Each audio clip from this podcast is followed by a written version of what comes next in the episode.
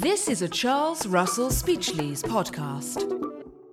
Hello, everybody. My name's Alex Caton. I'm a legal director at Charles Russell Speechlys, and I'm uh, here today with Louise Patterson, who's an associate. And we both work in the private clients landed estate and heritage team, working principally with clients who have interests in that sort of area, and as well as international clients we predominantly work with UK uh, clients. We're talking today about the effects, possibly of, and the implications of COVID 19 uh, for estate planning. And in that light, we perhaps might recap that often sort of standard estate planning might consist of effectively ensuring that the client has a good up to date will, where there's a spouse, where you've always got the spouse exemption from inheritance tax, you have complete capital gains tax rebasing on death. And for many clients with assets in this sort of area, land and interests in land and businesses based on, on land or involving land and heritage assets, you often have uh, agricultural property relief and or business property relief, which are generous reliefs, uh, particularly business property relief. And so often you might well advise a client that as long as they have identified an heir, they might leave, they're often under current rules happy to leave things as they are, uh, taking advantage of the current tax regime. However, the COVID 19 is perhaps making people reconsider estate planning and what they plan. And I know on the heritage side, uh, Louise, there has been some recent changes on the condition exemption regime, I think. Yes, that's right. So, as you know, conditional exemption is a tax relief available to taxpayers who own art, cultural objects, land, or buildings of national significance. And it's a generous one. It postpones the inheritance tax or capital gains tax due on the transfer of the property indefinitely, as long as the taxpayer meets a number of undertakings, sort of promises to HMRC. These are the conditions. The most common undertaking is to allow public access to the object or the building or land of national importance. If a condition is breached, the postponed tax falls due. So, in March, when the lockdown restrictions were introduced and there were enforced closures of non essential public spaces and visitor attractions, understandably, taxpayers relying on the conditional exemption, who were not going to be able to meet their obligations to allow public access, were concerned. And as I said, the consequences of breaching undertakings in the conditional exemption regime includes tax falling payable immediately. But on the 29th of April, HMRC published guidance to say that if the conditional exemption undertakings were being breached directly as a result of COVID 19 lockdown restrictions, that wouldn't be considered a breach causing a tax liability to fall payable now. So at the moment, I think taxpayers who make use of the conditional exemption are to an extent relieved by this update. HMRC has also said, though, that they're going to keep the situation under review, and it's possible that you'll be obliged to open your buildings or allow public access later in the year to make up for lost time. But I think it's also worth saying that this HMRC guidance doesn't completely relieve taxpayers making use of conditional exemption from concerns surrounding COVID 19. For example, Many stately homes which rely on revenue from visitors to meet high costs of maintenance and preservation are going to be feeling the pinch. And often conditionally exempt items are retained in taxpayers' homes, with public access granted at certain times. So I think it would be understandable if taxpayers were wary as lockdown restrictions are eased about allowing large numbers of the public back into their homes in order to meet their undertakings. So it's interesting to see the impact at the COVID 19 is actually having on people and their businesses, which, as you say, Louise, is, is actually really quite substantial for many clients in this area, I think. And one thing I've noted is that on the on the side I principally deal with, with the, the landed estates and, and rural clients, definitely a move towards thinking about lifetime planning. And I think effect that COVID's had on that is is I think people are becoming increasingly aware that this pandemic is costing the Treasury an enormous amount of money, and that this is going to have to be paid for somehow. And I think that, on top of what might be a sort of almost mood music on the subject of capital taxation, I'm thinking of the Office of Tax Simplification reports and the all-party parliamentary report on the future of inheritance tax. I think it's making people have real th- pause for thought as to whether actually the sensible thing to do is bring forward the planning that I was discussing, outlined earlier, and and get on with lifetime uh, gifts. Obvious areas that are you know possibly un- under scrutiny would be, I mean, agricultural property relief is an obvious area that I think the, the Treasury would not have much difficulty spinning a, a, a, good campaign for getting rid of that one. And business property relief is very generous, maybe tightening that one up or making it less generous. And the complete capital gains tax rebasing on death, particularly where there's a, a relief like AP agricultural property relief or business property relief, or even indeed the spouse exemption, I think they may they may you know think of, of, of that one, looking at that. So a lifetime gift may make some sense in that situation if you're not going to get a rebasing, which is often one of the principal drivers for waiting until death. I think also the for business property relief, the wholly or mainly current rule, so in other words, that the, the business has to be wholly or mainly a trading rather than investment business, which means essentially over 50% trading, which means effectively up to 50% or 49% investment.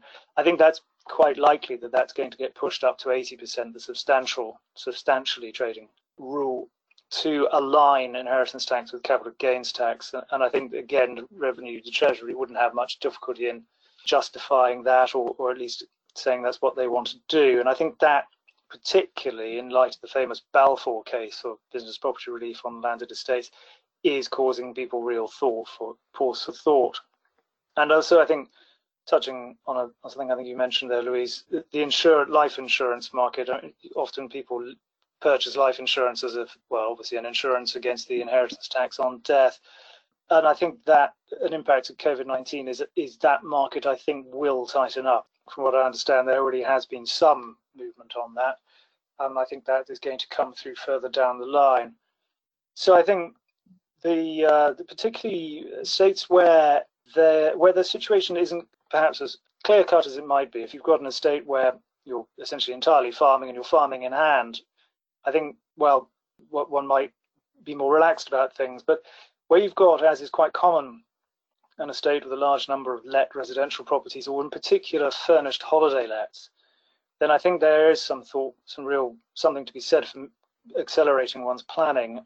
And of course, there I'm thinking, Louise, of the, the sort of real dislike the uh, HMRC seem to have for furnished holiday lets, don't they? I mean, there's been all these, there's been a number of cases on on this, including one recently, Louise, I think, where they let it through. Yes, Alex, this is a case from 2018, the executors of Mrs. Graham and HMRC. So, HMRC's very strict starting point is that owning properties is an investment business, not a trading business. And in this case, the executors of Mrs. Graham managed something quite unusual and unlikely because the tribunal ended up finding that the furnished holiday lets in Mrs. Graham's estate did qualify for business property relief. So this was being run as a trading business. If you look into the details of that case, though, they were really very unusual in the sense that Mrs. Graham had been very busily carrying on a trade in operating the furnished holiday lets. This included serving meals to her guests. She ran an informal taxi service for them. One time, she collected guests who'd found themselves lost out hiking. So I don't think we can use the case of Mrs. Graham's estate as a rule of thumb, but more the exception that proves the rule when it comes to holiday lets. Yeah, so I think with the Graham case, it, it seems to be that uh, you effectively need to have be running the Ritz in order to get furnished holiday lets through business property relief, and I think anything short of the Ritz is um, pretty much not going to do it. And of course, that was something that was referred to in the, particularly the all-party report on inheritance tax, that the, possibly a bit of a feeling that revenue might be being unnecessarily harsh on this. Uh, um, I think one can understand that the revenue don't HMRC don't want to encourage people to invest on a holiday let as a, a sort of exempt asset class. It won't do anything for the property market, of course, but I think where you have got a, a stable, a suite of holiday lets and you are running it pretty much as a full-time business the family might be involved in, as a number of our clients are. I think it's quite harsh that they don't get business property relief at the moment. But of course, something that's often forgotten uh, with furnished holiday lets is that although they don't currently qualify for inheritance tax business property relief, more or less, they do qualify for that for the purposes of capital gains tax holdover elections. And I think that's particularly relevant, particularly interesting where you've got clients looking at doing lifetime gifts, because of course the big problem with lifetime gifts is you do crystallize a capital gains tax charge. And unless you're pushing assets into a trust or unless you have assets that qualify for agricultural business property relief from inheritance tax, can't hold over the, the gains. So you have to pay the capital gains. But a, a, a nuance is that for, for capital gains tax holdover purposes, furnished holiday lets do qualify as business undertaking, a trade, which is useful because if you've got an estate and I can think of a couple we're actually acting on where they're thinking of moving down assets, uh, moving down estates by lifetime gifts, where you have such a holiday, finished holiday let business, you can now do that with able to hold over the capital gains. And although you've got the usual problem, of course, of lifetime gifts of you need to survive seven years in order for the gift to be fall out to fall out of account for inheritance tax purposes under the current rules this ability to hold over is tremendously helpful. And again, the I think the seven-year rule, the, the potentially exempt transfer rule, is something that people are a bit nervous might get scrapped or might get amended. And so I think if you if you're looking to to make a move of an estate, I think this is actually quite a good time to consider doing it before that they start tinkering with anything. I think the next budget is likely to be quite keenly watched for clients in this area. And of course, with lifetime gifts, you do run the seven-year risk. So if you fail, if you die within that period, then gifts are clawed back for inheritance tax purposes only.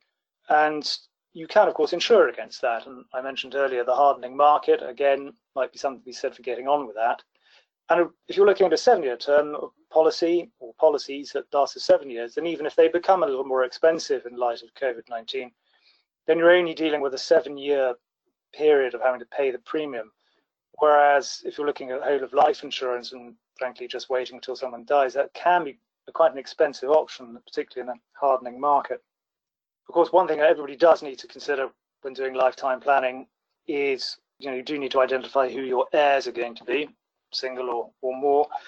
Um, and again, I think this COVID-19 pandemic is is focusing minds a bit on for people who are, are thinking of moving assets down sooner or later is actually, you know, who is going to be taking over the estate or who's going to be taking over the business.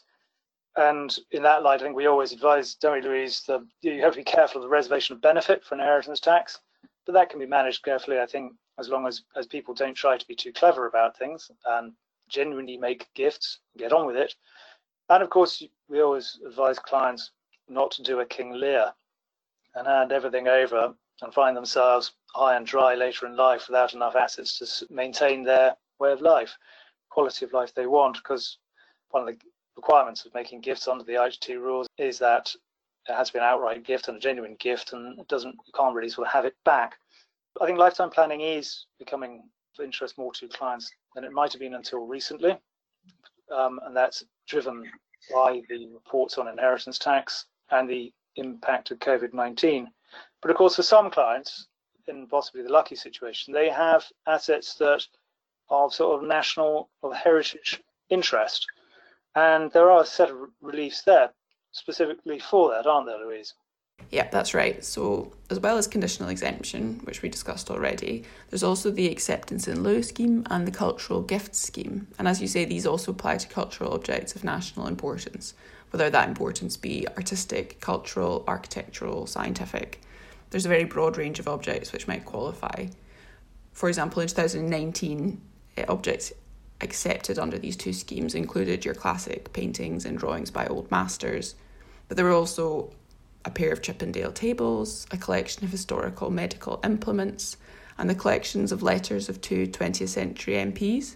So I think it's worth bearing in mind that the variety of objects which might qualify, and as you say, also the option to claim these reliefs during lifetime. Acceptance in lieu is a relief from inheritance tax if a work of national importance is accepted by a UK public institution. And in this case, the way that the tax relief is calculated, it's worth a bit more to the taxpayer's estate than it would have been if the object had been sold on the open market and the inheritance tax paid in the normal way out of the proceeds. So it's certainly worth considering. Is that the famous douceur?